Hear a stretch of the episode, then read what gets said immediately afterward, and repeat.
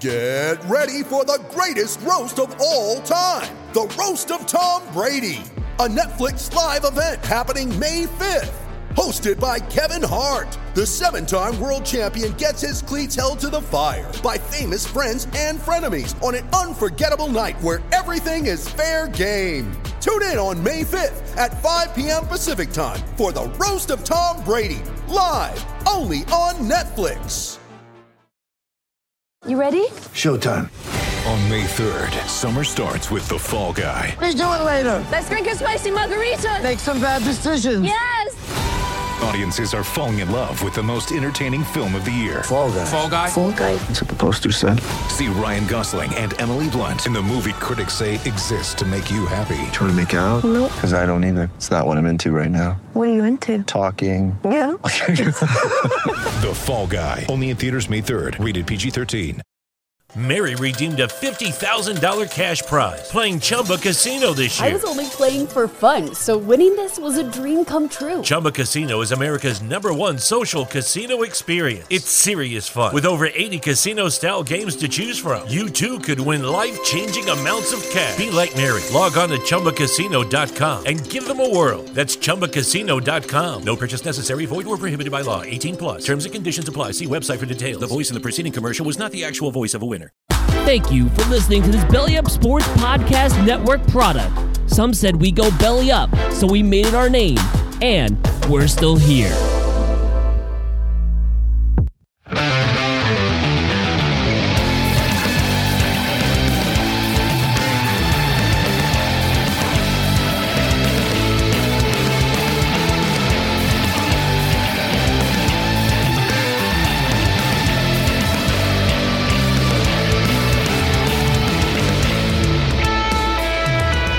Is No Credentials Required, covering sports around the mighty 518.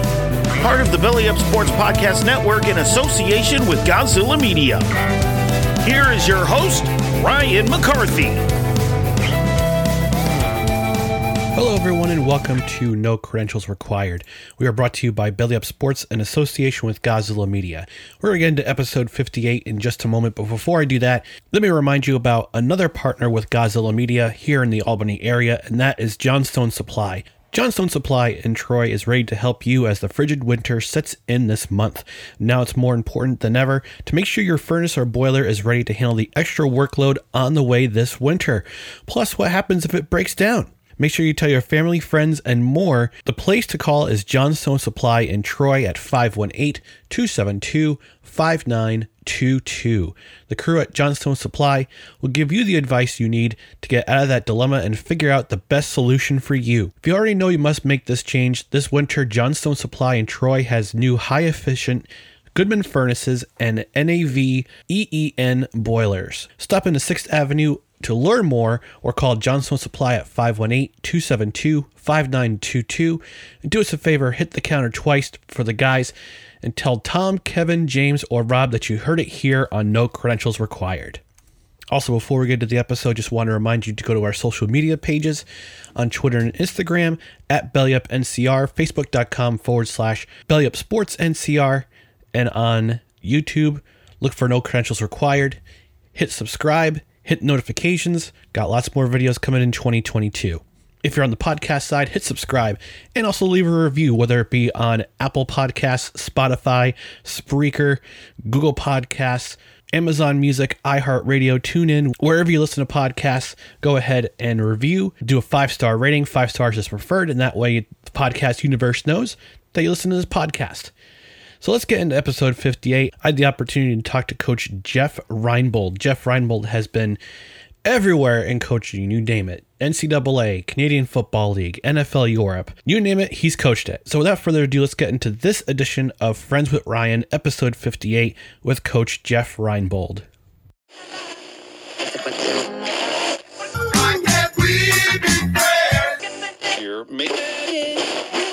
Thank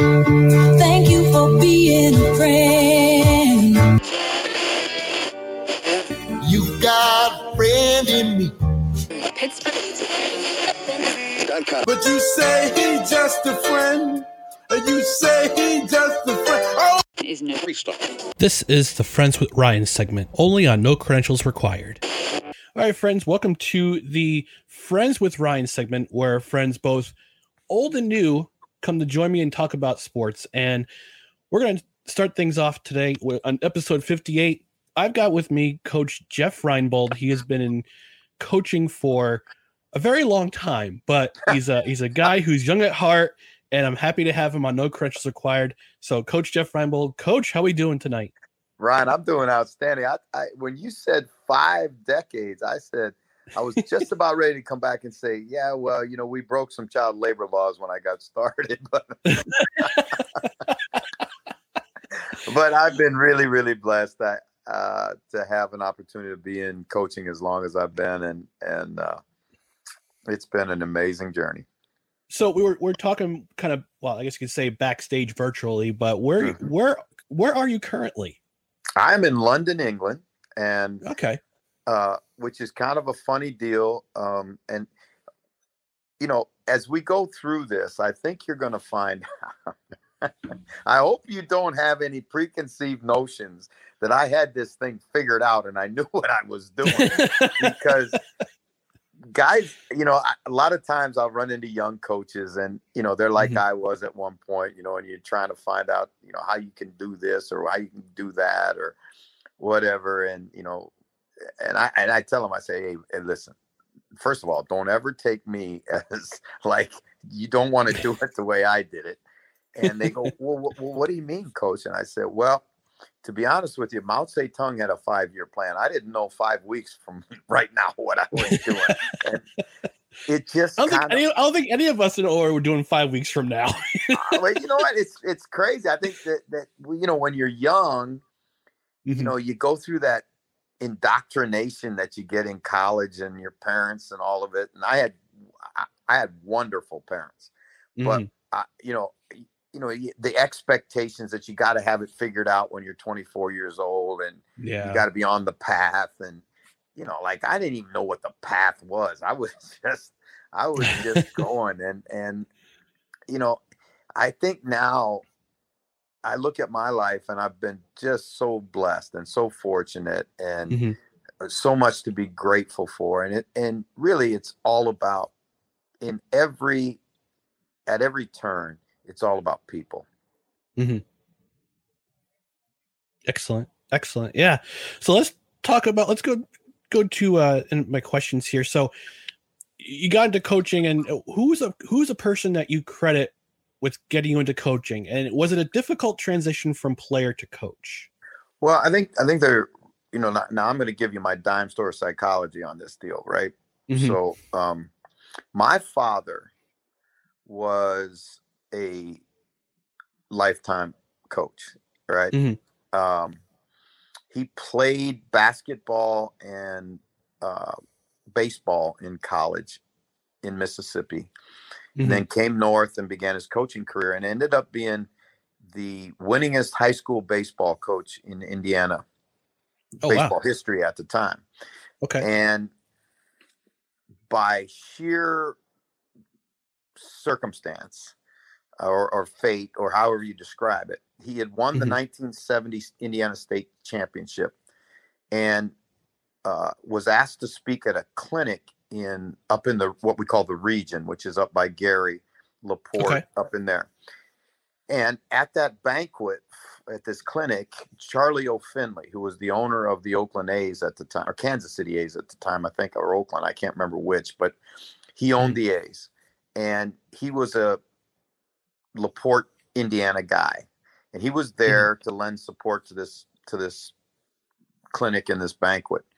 And my father presented, and um, apparently Mr. Finley was pretty impressed by my dad because we were about it was about six weeks later we were home one evening and we had five kids and dinner time in our house was sacred family time and you did not answer the phone if it rang right and Right. Yep. this evening my mother was up at the at the stove which was over by the phone and the phone rang and she just reacted and picked it up and answered it Hmm. and she said hello and and then she looked at my dad and she said jim Charlie Finley's on the phone. He would like to speak with you. Well, my mother didn't. My mother, honest Ryan, my mother didn't even know who Charlie Finley was. Right? she's And she's being pol- she's being polite. Yeah, just like this, yeah, I mean, she was just like, "This is Charlie Finley." Like it could have been Charlie Finley, the insurance agent, right? It was like, yeah, so he he gets this kind of funny look on his face and laughs and he grabs the phone and he had a friend jim gibbons and he and jim Mhm. gibbons used to always as we say in Ling- england take the mickey out of one another yep. Yep. and so he gets on the phone and he goes ah ha, ha gib yeah i'll call you back later after dinner right and then all of a sudden his face went blank and he kind of went "Blah, blah, blah." oh mr finley i'm sorry and it was really charlie finley and what had happened was that his A League manager, his something had happened to his wife, and he couldn't. He, he needed to be with his wife, and he couldn't coach that season. hmm The A ball team in Coos Bay, Oregon, and Oh, wow. so my dad, as a high school coach, got a break and got a chance to coach the Coos Bay A's, Huh. and which was which is the Class A lowest uh, rung on the totem pole minor Mhm. league team for the Oakland A's, and he parlayed that into thirty some years in professional baseball. Oh wow, Yeah, so wow. I kind of grew up in a coaching family, uh, dugout to Mhm. dugout. And then I went on to college and, you know, I went to the University of Maine to play both baseball and football Okay. and was probably a better baseball player, probably if I think back on it now. But my heart was football. I loved football. I, I from the Mhm. first time I was introduced to the game, I loved it. And so after my freshman year, I called my dad and I said, Dad, I, I think I want to give up baseball. And I think it hurt him a little bit, right? Because he was a baseball guy. Yeah. But I remember going, uh, being in, and Maine had a great baseball team. They just been to the College World Series the year before, and and I was playing as a freshman, and I but I was, you know, watching the guys go out to spring football, Mhm. and I I identified with the football guys. I wasn't a baseball guy, right? I played Right. baseball, but I wasn't a baseball guy. Anyway, so I just it, it just was in my heart. I couldn't I couldn't dedicate. I, I like I was always looking over at the football field, right? And I Mhm. was, and so he kind of, you know, he he was my father was a wonderful man, and he never said, "No, I, I don't want you to stop playing," or but I knew it hurt him, right? Yeah. And so, the, I played my college career. I played for a tremendous guy. I mean, one of the, like I said, it's always been about people in my life that have pointed me in the right direction. And I played Mm-hmm. for a guy named Jack Bicknell. Yeah, he coached at uh Boston. That was right before he went to Boston College, right? Yeah, and he had Doug Yeah. Flutie at Boston College. Then he went Mhm. on and Yep. coached in pro football and all that stuff. And Jack is Jack was a wonderful person. He's a great football coach, but he's a way better guy. Mhm. And my senior year, and I was not Ryan a particularly well. Uh, I don't know what I was, but I, I- you know, I was, like, I was like one of those kids that didn't think it was going to ever end, right? Mhm. And he pulled me into his office. I was walking by his office one day, late in my senior year, uh, my senior season, and he he said, "Jeffrey, get in here." And there's only two people that have ever called me Jeffrey: my mother when she was mad at me, and Jack when he was mad at me. And, I, and I'm thinking, oh boy, what did I do now? Did I miss class this week, or what did I do? And, uh, and he said, "What are you going to do when this is over?" Mhm. And Ryan, I was like, "Huh?" Yeah. I mean, like, huh? And and he goes, you know, this is going to end in six weeks. You're done. This is you're not going to play professional football. Mhm. And I was heartbroken.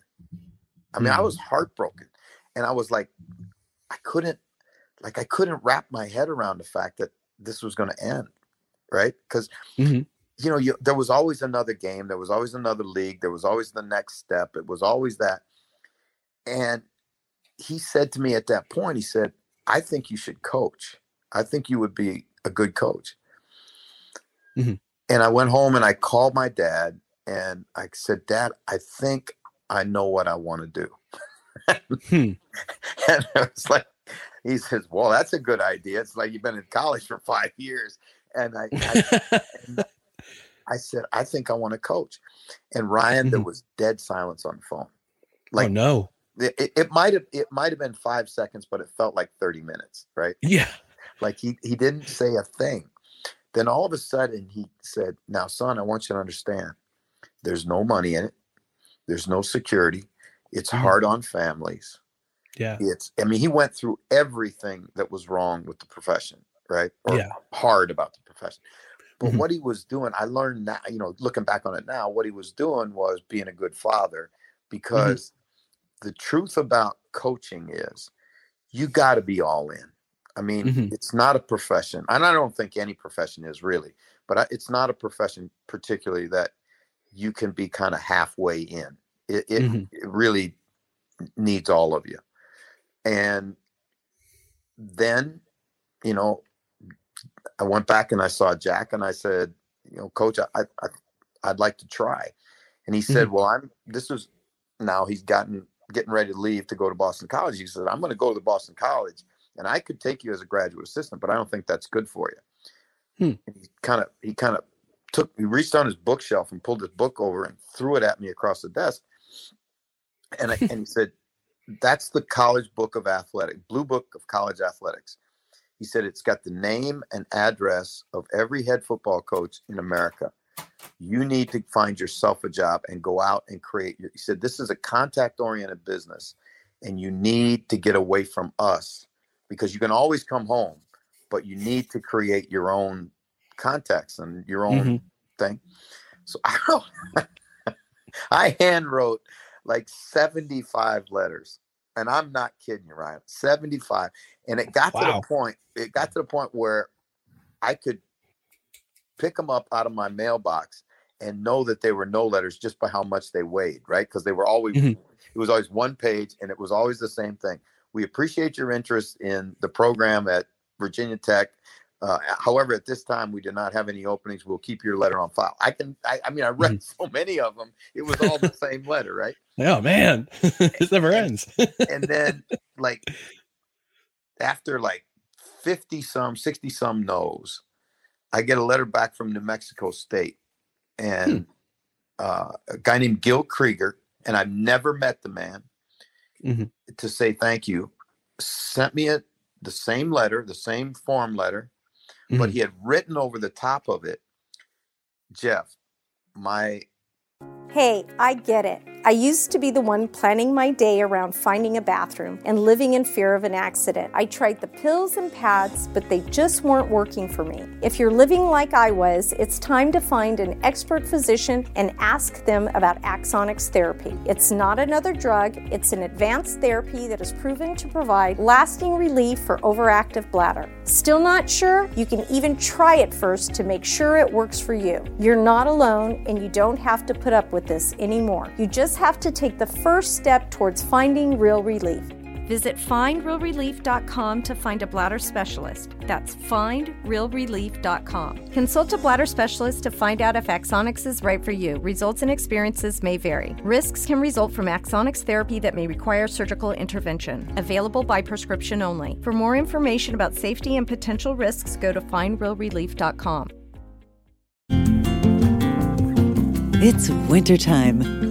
When temperatures go down, the likelihood goes up that your furnace and other appliances go down with them. So don't risk a costly replacement.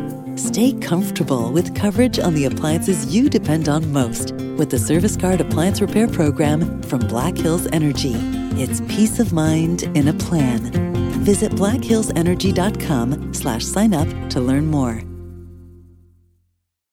Offensive coordinator just took the Western Montana college job. He may need assistance, and he wrote uh, Don Christensen's number on the Mhm. on the page. Okay. So I so I call and now now this is Western Montana. This isn't the university or Montana State. This is Western Montana. And I get in the blue book and I dig through the blue book and I and it's an NAIA school that has 800 students in it. So, oh wow. so I'm thinking, okay, well, it's it's, it's someplace, right? Yeah. And, and I call him and we talk, and obviously they don't have the money to fly in for an interview or anything like that. So Mhm. he says, uh, you know, to be honest with you, uh, an ex quarterback of this school uh, has wants to come be a GA, and we're always going to take care of our alumni first. So, Mhm. you know, thanks but no thanks. So now I've been Mhm. through all these no's, and I got I got no other. Like I took the LSAT because my mom always said you should go be a lawyer, and I didn't want to do that. And the only other alternative I had, I was actually on my way to joining the Peace Corps and going to work in Africa. Oh my gosh. And then he called me back about three weeks later, and that guy's wife had gotten pregnant. And he said, he said, Coach, I can't take the job because I can't, you know, give up my coaching, coaching and teaching job to come for two. I the salary was twenty five hundred dollars a year. Oh gosh. And so that's how I got started. That's, I mean, it's just dumb luck. My goodness. It, it, it, I I did watch last week's uh, Rob Peterson show. You did you did mention you yeah, just kind of fall into things. It's it's just it's an interesting way to fall into fall into coaching. Man, that's crazy. Don't mind Like my, I said, don't mind, like my, I don't mind my cat. He's just he's just being he's just being. no no worries like i said i mean it, it is for a kid who has no more ability no more smarts no more there's nothing unique about me nothing special nothing I have no gifts i've just been so fortunate along the way to run into such amazing people Mhm. So you go to college, you go into college coaching, and Mhm. you spend time with five NCAA teams, but you get the opportunity to coach in the CFL. Who was the coach that approached you about going jumping up to Canada? Okay, it's another one of those kind of stories. I, when when I was at the University of Montana as a young coach, it was my first full time job, and um, our head coach Larry Donovan at Montana had gone up, and in the CFL, they have small staffs, and this was typical of the times. They would bring American college coaches up to assist during training camp and that Mhm. way they could you know learn where the players were in the united states and then they would also get coaches during camp and and then larry came back and he had met a young defensive back coach he, uh, he was actually a defensive coordinator named greg newhouse and he, he brought greg down to speak at a clinic that we put on at the university of montana Okay. and Greg and I became we just hit it off. We were kind of like two peas in a pot. Yeah. And later on, Greg, I was at I was coaching at Rocky Mountain College as the head coach, and Greg called me. He got me he gotten the defensive coordinator job at New Mexico, and he said, Mhm. "Would you come and work with me at New Mexico?" So I went to New Mexico for a year, and during that time, that was when um, the old USFL started, right? And so Greg was our defensive coordinator. The BC Lion job opened in the CFL, and the the head coach of the Lions tried to get Greg to come back up to Canada.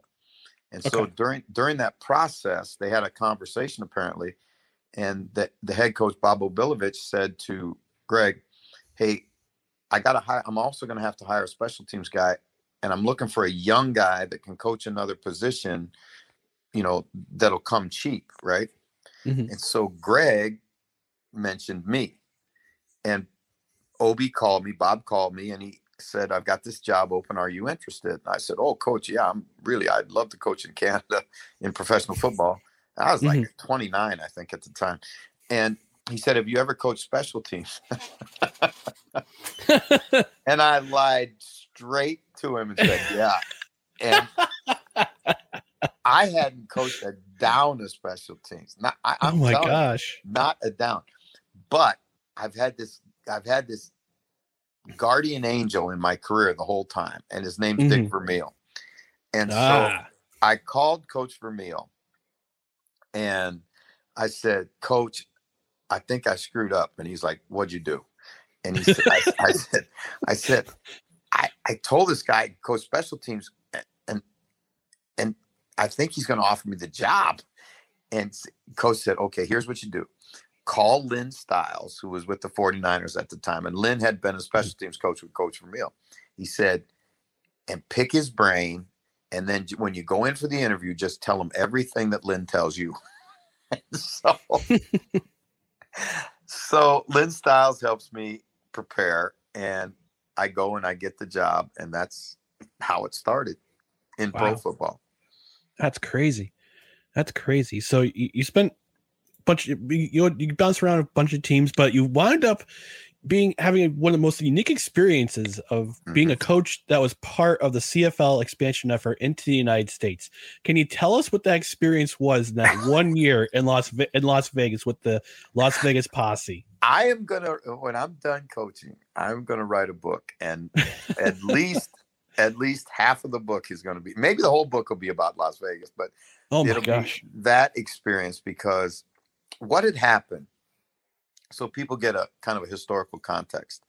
What mm-hmm. had happened was the CFL had gone through a really, really difficult time financially, and was mm-hmm. really on its on its last legs, on its deathbed. Yep.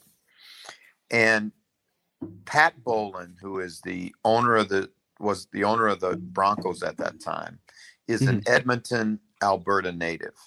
Oh wow! And okay, he was close with Hugh Campbell, who was the general manager of the Eskimos and had been a great head coach for the Eskimos when they won mm-hmm. five straight Grey Cups. Yep. They engineered a deal where the National Football League would give each Canadian franchise, I think at that time it was like a million dollars, uh, if the CFL would open our free, the, like your option year in the, in a CFL contract. Let's say you play. If I put you under contract for two and an option, the mm-hmm. third that option year, it's the club's option. But what the NFL wanted was the rights to any CFL player in his option year without restriction, right? Because okay. mm-hmm. there was an agreement between the two leagues that they wouldn't take players under contract mm-hmm. from one another. Well,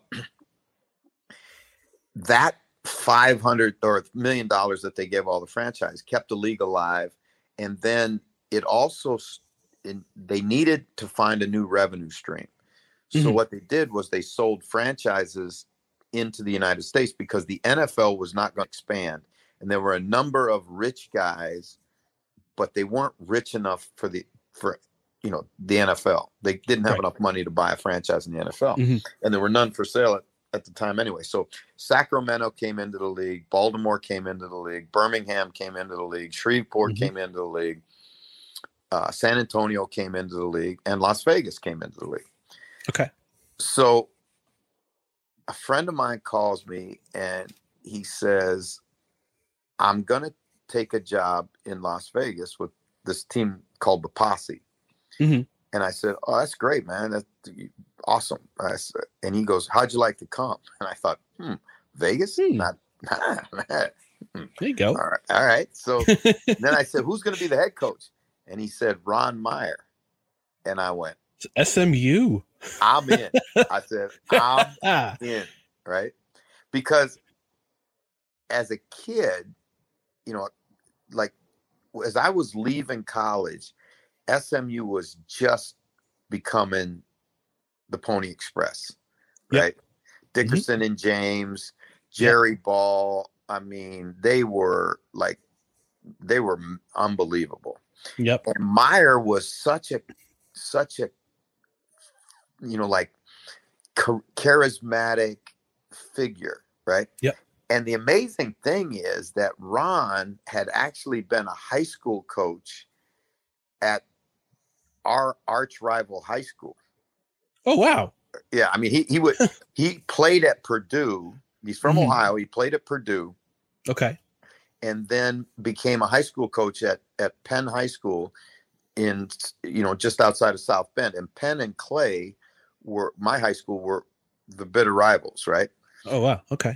So I knew of this guy, right, and his slick back hair, and he was the guy that brought the brought the uh, snow machine on the field, the snowblower on the field to clear a place so they could kick a kick a field goal in the playoffs yep. in the end. I mean, mm-hmm. like, and I said, I got it, I got to work with this guy. And I went down there, and Ryan, he was the best. I mean, he was like, uh, he was awesome, like Mhm. awesome. And I was the youngest guy on the staff, and so he called me the kid. So he go, "Hey, kid," and he Ron had a big Cadillac, and so he had a, he used to say to me, he goes, "Kid, you should never drive if you can be driven." And so I was his driver, right? so Ryan, he'd come by my office and he'd go, Kid, let's go. I said, Coach, I got a scouting report. Kid, let's go. And I wherever we so the like the first goofy experience I have with him is he comes in my office and he goes, Kid, let's go. I said, Where are we going, coach? He goes, he goes, I'm gonna show you our practice facility. Well, I'd only been in Vegas for like three weeks, right? hmm And I hadn't seen anything other than the strip and the office Okay. because the office was on Flamingo Road, right off the strip. And Mhm. so he drives down the street. I'm driving down the strip, taking directions the whole way, right, left, you know, like. So we get to the Riviera Hotel, which is right on the strip, and he goes, "Pull in, kid."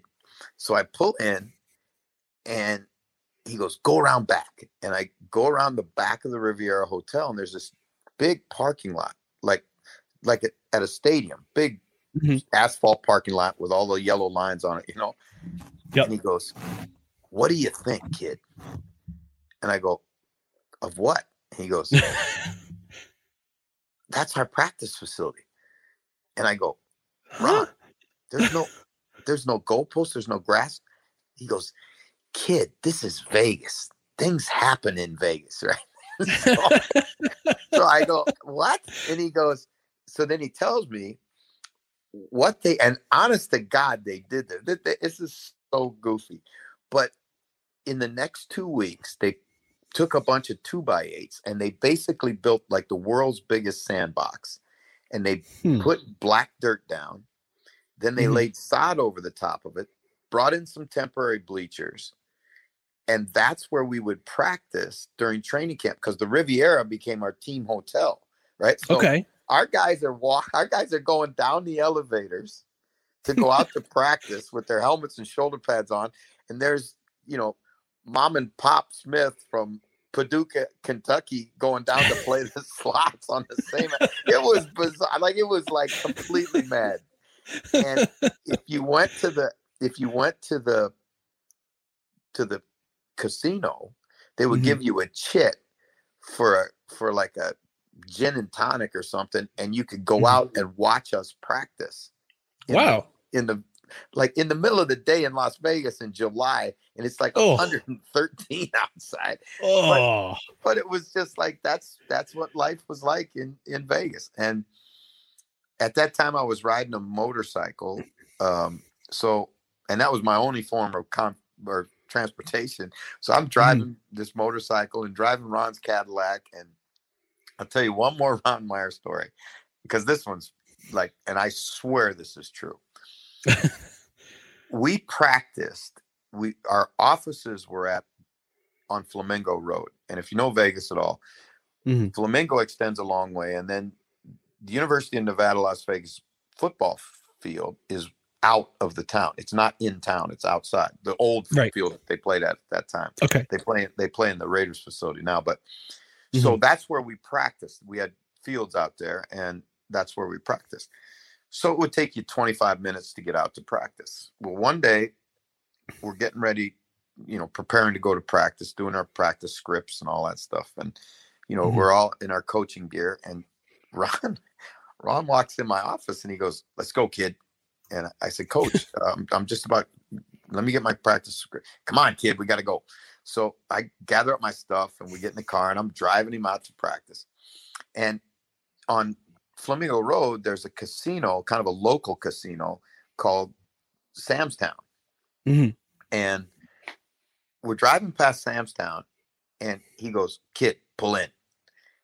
And I go, Ron, don't we got to go to practice? He, I said, Kid, pull in. So I pull in, right? And and he goes, I feel lucky, kid.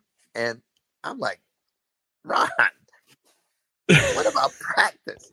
And he goes, Come on, and I swear, I Ryan, I swear, it I swear this is true. We go into the casino, and Ron loved craps. I mean, he loved craps.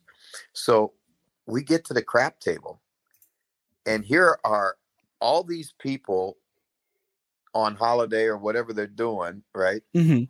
At the crap table, and two guys in shorts and coaching shoes at the other end of the crap table. Oh, And no. starts- and he starts throwing dice and and winning Oh Right? my. and winning. And so in Vegas, when when anybody gets hot on the table, like people Mhm. will come to the table and kind of watch, right? Yeah. And so Ron, he used to say things like he told me this is one of the th- other things he told me. He goes, "Kid, Mary redeemed a $50,000 cash prize playing Chumba Casino this year. I was only playing for fun, so winning this was a dream come true. Chumba Casino is America's number one social casino experience. It's serious fun. With over 80 casino style games to choose from, you too could win life changing amounts of cash. Be like Mary. Log on to chumbacasino.com and give them a whirl. That's chumbacasino.com. No purchase necessary, void or prohibited by law. 18 plus. Terms and conditions apply. See website for details. The voice in the preceding commercial was not the actual voice of a winner.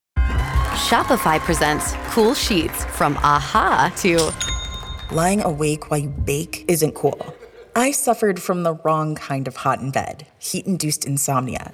That was my aha moment. Bed sheets that keep you cool. Then I thought, how do I even sell bed sheets?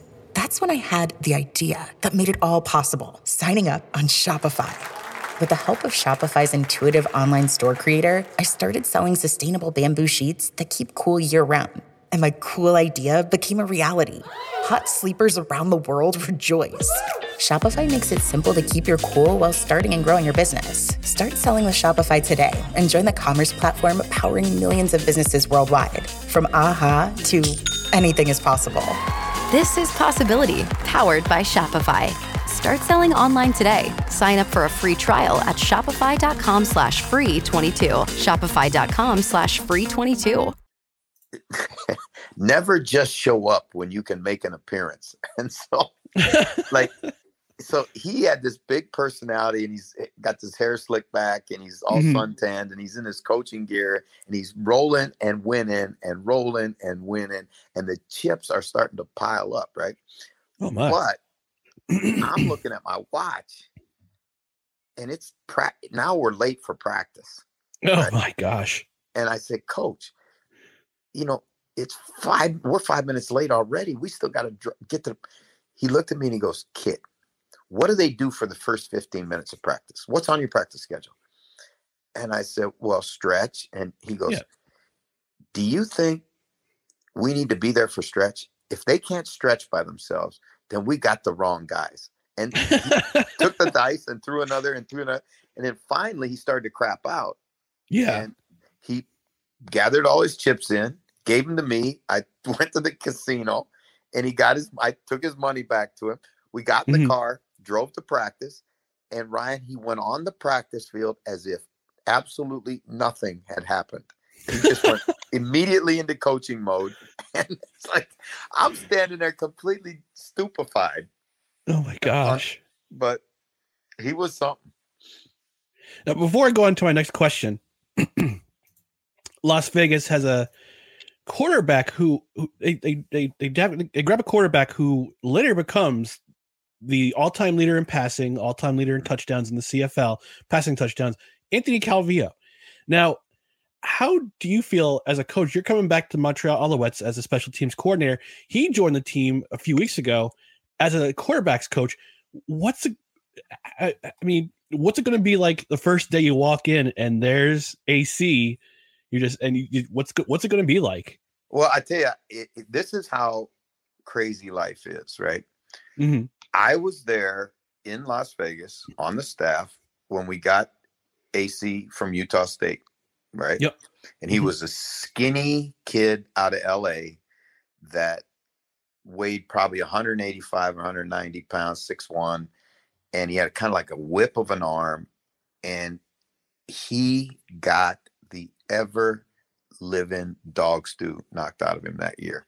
I mean, he got pummeled right? Mhm. We weren't very good, and we got worse as the team started to disintegrate and Mhm. ownership disintegrated. And I thought, frankly, that he'd never recover from it. And then, Hmm. as fate would have it, in 2012, I went to Montreal as the defensive coordinator for Mhm. Anthony's last year in pro football. Oh wow. So Oh, I wow. saw his first season and his last season. And now we're going to get a chance to coach together. I'm really looking forward to it because he- really, really was not only a great player, he was great for the game in Canada. He Mhm. he really was tremendous with the fans, tremendous with the media, all of it. He was a professional in every in every you know way you could define that word. If I understand, he's a he's a he's even better man off the field. Good, great husband, great father. Just Yep. an absolutely, absolutely great, great guy all around. Yeah, he's no question about it. And then, you know, we've got a young quarterback, Vernon Adams, who uh, Mhm. played at Oregon and is really a talented young guy with kind of this new wave of quarterback, got great feet, can do a million things with it, you know, outside the pocket. And I think Anthony's going to be really good for him because Anthony's got Mhm. such a great knowledge of the game after throwing for all those yards. I mean, he's thrown for not yards, he's throwing for miles. Miles. Yeah. Crazy, crazy, crazy. So let's go transition to my next set of questions. You, you- keep going around the, uh, the, the CFL, and then you, you get heavily involved in NFL Europe and as a mm-hmm. jack of all trades. You do everything from being an assistant to being a head coach, and then you eventually become senior manager of international player development. Did you mm-hmm. consider yourself kind of a football missionary in order to try to win fans to the uh, fo- football football fans, basically a, a, a new audience in in in Europe? Well, I t- I tell you, there's two things about that. You know, you said did did a little bit of everything. I think Jack the- jack of all trades. yeah. My, well, my dad told me one time. He says, "Guy that does a little bit of everything means he probably can't do much of anything." Right? So, and maybe that was the case. But to be honest with you, like I still the reason I come over and do this Mhm. broadcasting in the UK Yeah. is there's nothing that I enjoy more than seeing a young player get better. The the next thing that it, about this business that makes my heart beat is watching people fall in love with the game that I fell in love with as a kid. Hmm. And if I can help facilitate that in some way, whether it's an international player program, it's you know, I, like f- football missionary. Yeah, that's probably the way to say it. You know, Mhm. because this game, Ryan, this game for a kid from South Bend, Indiana, who, like, I first fell in love with football in 1966 is the first game I can remember. Michigan State against Notre Dame, the 10-10 tie. Yep. And we lived so close to Notre Dame Stadium that when Notre Dame would score a touchdown, you could hear the crowd and the band would play. And wow. so we would play as kids in our front yard when Notre Dame was playing and pretend that the band and the crowd was playing was cheering for us. You Hmm. know? And so Yeah. the game has been so good to me and my family and everybody that I've that I know that you know you really would like to see everybody have that experience with football. hmm And that's why you you're you're you're in you're doing your thing in the UK with Sky Sports. You you've been to NFL. You're you're in NFL Europe for a long time. That's yeah. I, I totally get it in, in terms of the sport. You know, I'm a big I'm a big football guy. I'm also a big hockey guy. I also dip a little bit into rugby too. So you know, I, I played rugby for for uh, for uh, for a hot minute back in 2011. But um, but yeah, I could definitely see how you, you just want to see others fall in love with the game that you enjoy, and I could I could definitely see that, and that's why that's why you went over there. That's yeah, well, you know, you know, I, the one of the things that's that was really the coolest, couple of the coolest things that I've ever been able to be a part of was when Tony Allen was my boss in the NFL. And the NFL put together a there was a tournament at the Super Bowl. It was called the Global Junior Championships. And they Mhm. brought teams from Canada, the United States, Panama, Mexico, Japan, and they brought a European team. And Mhm. Tony asked me to coach on the European team. Okay. And we went there a couple years and played uh, all those other teams. And one of the kids that we had off that team was a was a big skinny German offensive tackle that we got out of the swimming pool. He was a swimmer and we Hmm. convinced him to try football. Okay. And that kid ended up protecting Tom Brady in three Super Bowls and won two Super Bowl rings. His Oh, name wow. his name was Sebastian Vollmer. And Okay. Sebastian is now Yep. uh, you know, a hugely successful business guy and author and and so to see that kind of experience to watch that kid go from being just this wide-eyed skinny six six kid that you know didn't know if a football had air or feathers in it to becoming an NFL player man that was a really really beautiful thing That's cool. That's really, really cool. All right, so I'm going to transition into my next question. After NFL Europe, you you kind of wandered throughout the NCAA again with Louisiana Mhm. Tech, Hawaii, SMU, and you were part of the coaching staff during really two really special seasons. Uh, Mhm. Hawaii Sugar Bowl appearance in uh, 2008, and then the next year, SMU's first bowl win in 25 years. Yep. What was it like to be a, a coach? A, a, what was it like to be part of both coaching staffs during that se- those those two seasons? Well, I, I think the the highlight of both those two seasons was having the opportunity to work for June Jones. Yep. And I don't know if you know June or know of June, but June Yep. Jones is is really a unique person. And Yes, absolutely. one yeah. of the really good guys in our business. Mhm. And he had gone June June's story.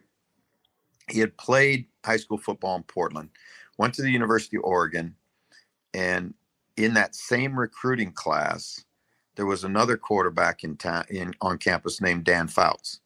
Well, June figured out pretty fast that he wasn't going to play very much at the University of Oregon. So we left and went to the University of Hawaii, where his high Okay. school his high school best friend had gone to play basketball. Hmm. So he plays football at Hawaii for three years and really doesn't play a lot, but um, they have a coaching change and they they go from a passing offense to the wishbone, and Mm-hmm. June ain't a wishbone quarterback, so he leaves and goes back home to Portland, and Mouse Davis was the head coach at Portland State at the time, and he heard June was in town, Mhm. and he tried to get June to come out at Portland State. June said, "No, I'm done with football. I'm just going to go into the business world with my dad." And but Mouse wouldn't.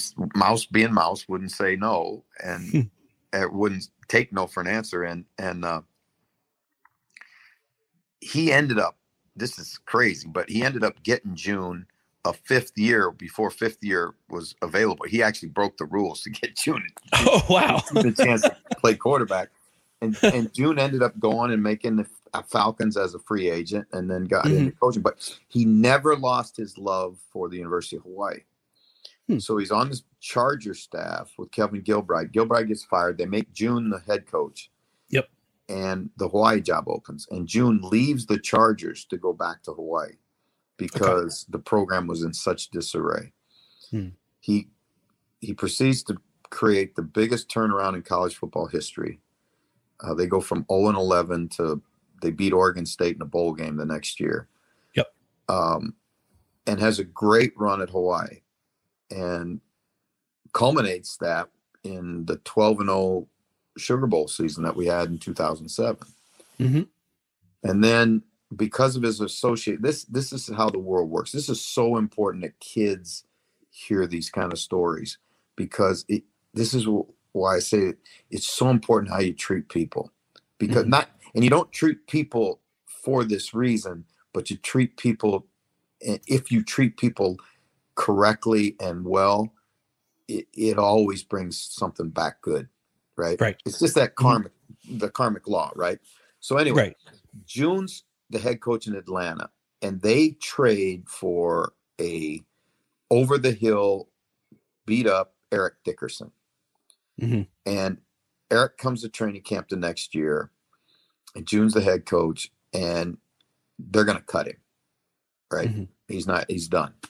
Right. This is a Hall of Fame player now, right? Yeah. So June calls Dick in, and he says, "Eric, we're going to cut you tomorrow.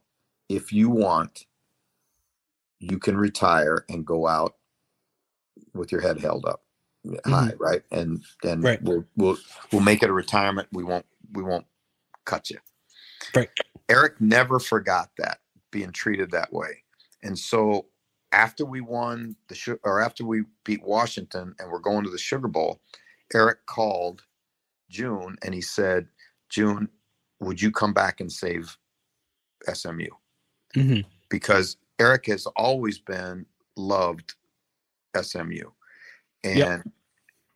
that's how we ended up all going to SMU. And then we turned that around the second year we beat Colin Kaepernick and the University of Nevada in the Hawaii Bowl. Mhm. So amazingly. Yeah. And, and uh, so, yeah, that experience working for June Jones was, I, I, I that was eight years of the best time in my life in coaching. Is is June is June Jones as good as, as as good a man off the field as he on on the field? Is he? I mean, is, is he is he Better. a great great guy? Better. Better, better. Okay.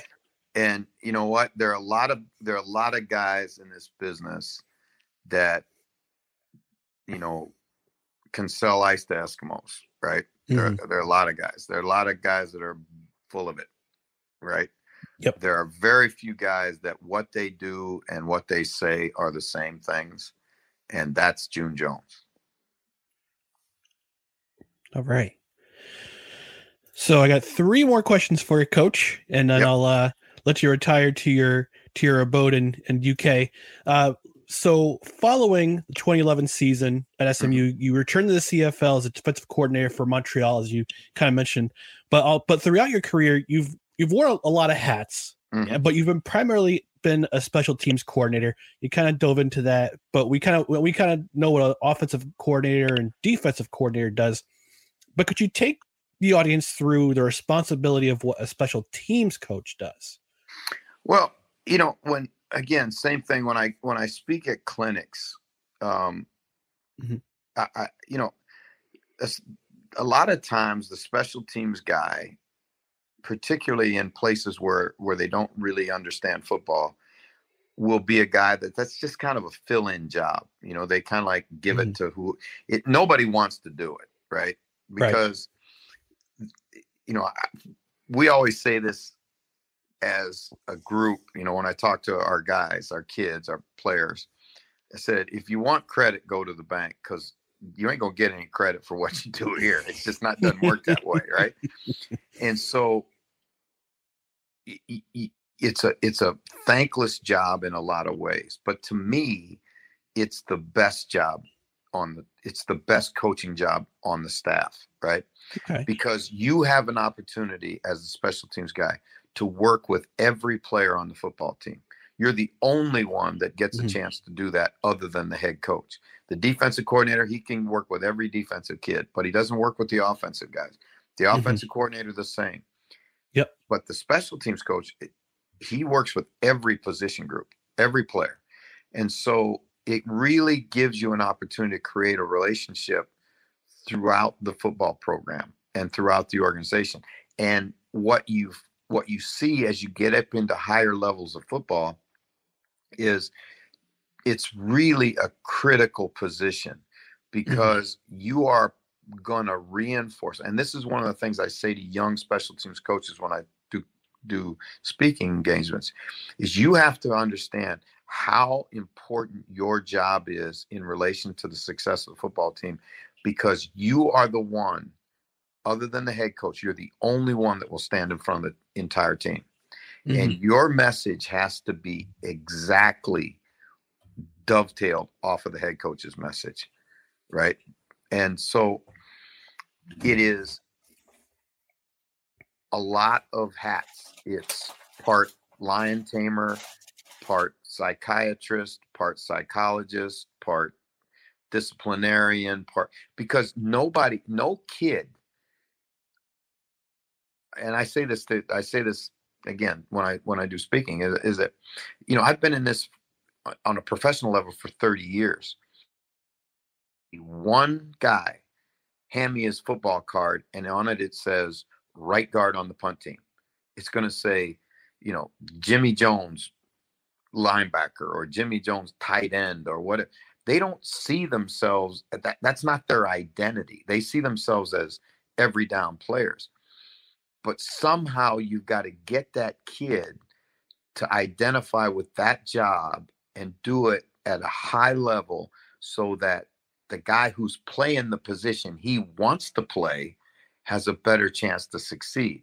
Now, that's contraindicated for a human being. That's the first place where it's different. And then, second of all, you got to say to him, this job that you have to do, nobody's mm-hmm. going to ever say thank you for it. You're mm-hmm. never going to get your name in the paper unless you screw it up. Right. And it's it's a highly dangerous job because you're talking about hmm. collisions with that are sometimes 40 or 60 yards of running and then there's a collision. Yeah. You know, if you're playing right guard and you're hitting the guy that's the, the defensive tackle across from you, he's maybe a yard away from you. If I'm mm-hmm. going to break up the wedge, I got to run 60 yards full speed into a guy that's bigger than me running 40 yards at me full speed. I'm not a physics guy, but that's not there's not a lot of future in that. No, so, no.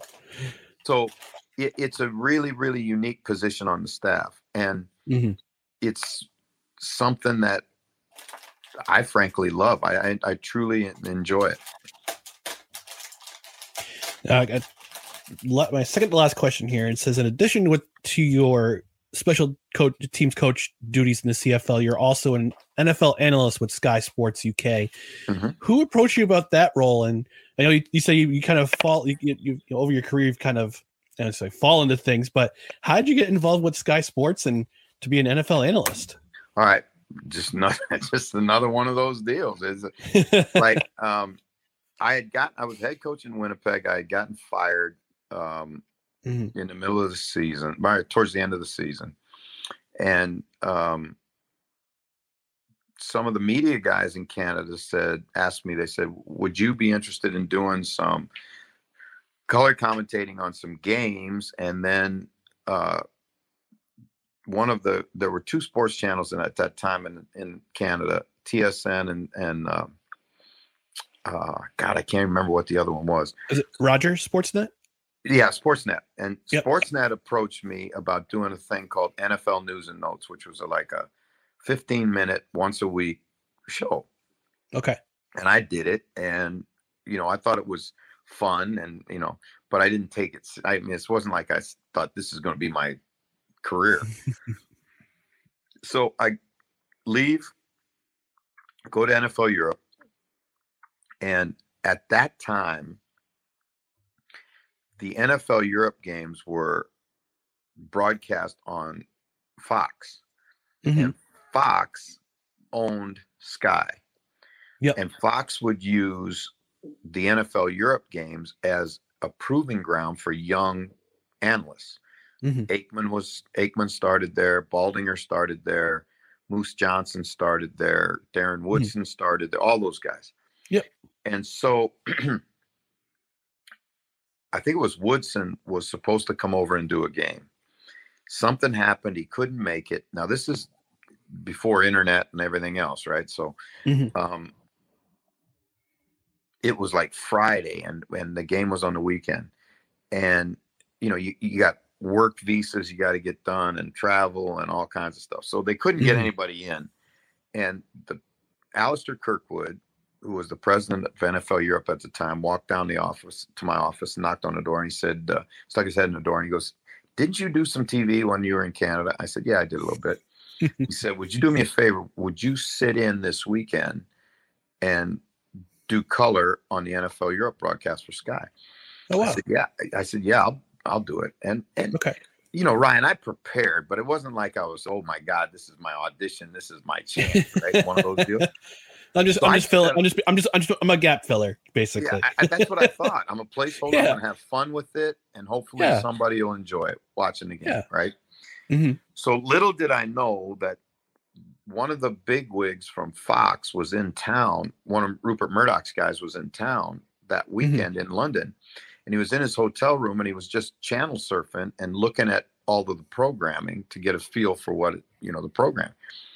Mhm. So they had a, and I didn't know this story till about six years later, but they had a production me- meeting, post production meeting on Monday, which I wasn't a part of, just the Mhm. the producing people, the big shots, the people that know what they're doing, and Right. um, he was going around the room, and you know he'd say, okay. I thought the Premiership, we need to do this, this, this, and this, and netball and all the sports, right? And he gets to American football, and he goes, he, looks at the producer and he goes, "Who was that blonde-haired guy you had on?" and my producer went Simon Peter on me. He goes, "Hey, he was just a fill-in, uh, you know, because he thought, that, he, you know, he thought he was going to get his tail jumped, right? Yeah. He, goes, he was just a fill-in, you know. He just, I promise you that it just one time. That's you'll, you'll never see him again, right? And the guy goes, and the guy goes, "Nah, I kind of like him. Bring him back." Okay. And that's how I got started. Wow. I never applied for the job. I, I've never, I have no training at it. I have nothing, nothing. You didn't go to school for television production. You just was like, Not- hey, nothing. Right. Nothing. You know how much I know about a TV? Turning it on and turning it off. That's how much I know. That's great.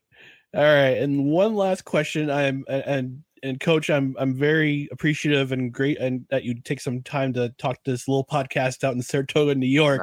Nah, uh, it, spend some time with me. I appreciate I do appreciate it. So the last question, you kind of dove into it a little bit uh, a couple minutes ago, but I I, I kind of want to ask you this question for any football player who's listening, if they're in college, if they're in high school, and they're thinking about going into coaching, what are some words of wisdom or advice you can provide from your many many years of coaching experience? I will tell, I would say this. The first thing I would say, and this was said to me by Dick Vermeil, and it was repeated to every coach that ever coached for Coach Vermeil. It was in his coaching manual that he would hand out every year before you went to training camp. Mhm. And it's the very essence of what coaching really is in my mind.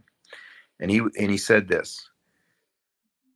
Players don't care how much you know until they know how much you care. Hmm. I can hear I can hear his voice saying that too And when you say that. so true. In this day and age, particularly, relational coaching is the most important thing for so many young players, men Mm-hmm. and women in every sport. The relationship that they have with their coach, it will be the one of the most significant relationships they have in their life. And to to to it to illustrate that, I just did my podcast tonight and I brought four guests on the show. Nick Ferguson played for me three different places. Ryan Mouton, I recruited out of the Texas to come to the University of Hawaii. Um, Kendall Gammon was a nine-year NFL vet when I met him and worked with him in training camp in the National Football League.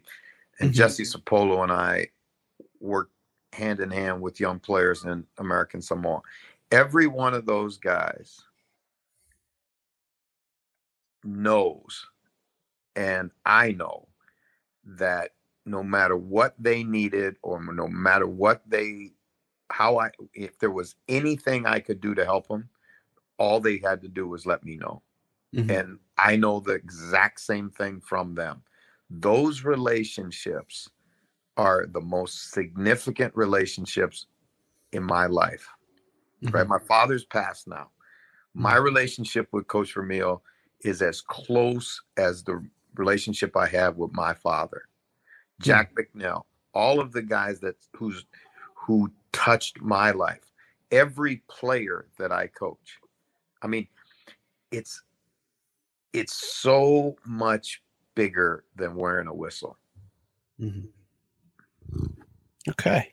All right. Well, Coach, I want to thank you again for being on the No Credentials Required podcast. Let the I, this is your time to plug your stuff. Tell the people where you are in social media. Tell them about your podcast. The floor is yours, right, sir? Well, you know, I'm I'm easy to find. If I'm uh, Jeff underscore Reinbold on Twitter. Uh, we have a podcast called Coffee with Coach. Um, you can find that on Twitter, Apple, all that stuff. I mean, I don't know all the platforms it's on because I'm not. A, I don't do that stuff. Um, it's on. It's on all of them. Let's put. Let's let's just say that. you can catch me on. You can catch me on inter, Instagram. Um, obviously, you know, um, and I say that I, I'm just like I, I coach for the Montreal Alouettes. If you want to get a hold of me, um, my email address is j r e i n e b o l d at hotmail.com. I will I will answer it. Um, I just want to uh, thank you for giving me the opportunity to be on your show and and understand that that uh, you know you're doing great work. Thank great you. Great work, not good Thank work. Great work. Thank you, Coach. I really do appreciate that. And with that, well, this is the end of the Friends with Ryan segment. We'll be back in just a second. Again, I want to thank Coach Jeff Reinbold.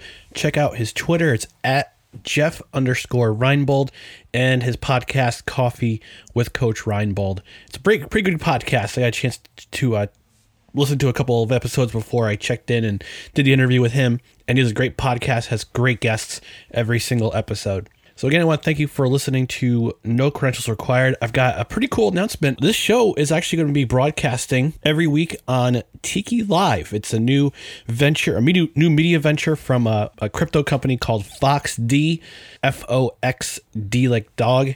And what they're doing is that they're making a foray into sports media and they're broadcasting content and they wanted to partner with Belly Up Sports. So you can check out the live, not the live show, but it's going to be a, a pre-recorded episode. This episode, this episode, Coach Reinbold is actually going to be the first one at Saturday morning at 10 a.m. So check it out on Tiki Live.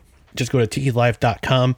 Go ahead and sign up there and you can watch our belly up content every single day. Lots more content coming in 2022. I'm looking forward to bringing in some pretty cool stuff both on the podcast side and on the video side.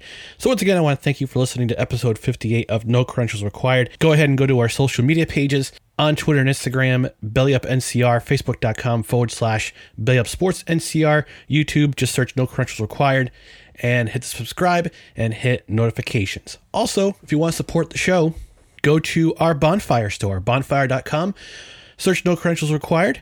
We got some pretty cool T-shirts up there. We've also we've also got a fundraiser for No Shave November to uh, to fund cancer research. So go to our store at bonfire.com, buy a T-shirt, support the show. Thanks again for listening. I've been your host, Ryan McCarthy. You've been listening to No Credentials Required, where you don't need a press pass to talk sports. We'll talk to you next time.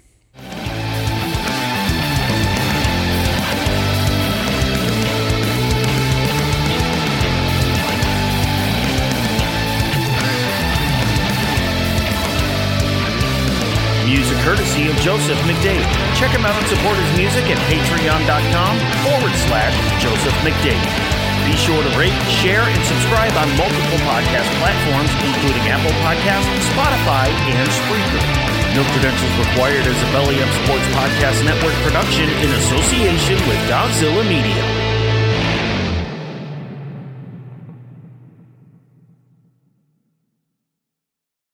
Thank you for listening to this Belly Up Sports Podcast Network product. Some said we go belly up, so we made it our name, and we're still here. Lucky Land Casino asking people what's the weirdest place you've gotten lucky? Lucky? In line at the deli, I guess? Aha, in my dentist's office. More than once, actually. Do I have to say? Yes, you do. In the car before my kids' PTA meeting. Really? Yes. Excuse me, what's the weirdest place you've gotten lucky? I never win and tell. Well, there you have it. You can get lucky anywhere playing at LuckyLandSlots.com. Play for free right now. Are you feeling lucky? No purchase necessary. Void where prohibited by law. 18 plus. Terms and conditions apply. See website for details. Hi, I'm Maria. And I'm Mike. And we're Team, ready. Black Hills Energy knows your home is where your heart is, so they want you to be ready. It's all about keeping you safe, prepared, and making your home as energy efficient as possible. Everything from how to weatherize your home to how to stay safe during extreme weather. Be ready for anything. Go to blackhillsenergy.com slash team ready. Lucky Land Casino asking people what's the weirdest place you've gotten lucky? Lucky? In line at the deli, I guess? Aha, in my dentist's office. More than once, actually. Do I have to say? Yes, you do. In the car before my kids' PTA meeting. Really? Yes. Excuse me, what's the weirdest place you've gotten lucky? I never win and tell. Well, there you have it. You can get lucky anywhere playing at LuckyLandSlots.com. Play for free right now. Are you feeling lucky? No purchase necessary. Void where prohibited by law. 18 plus. Terms and conditions apply. See website for details.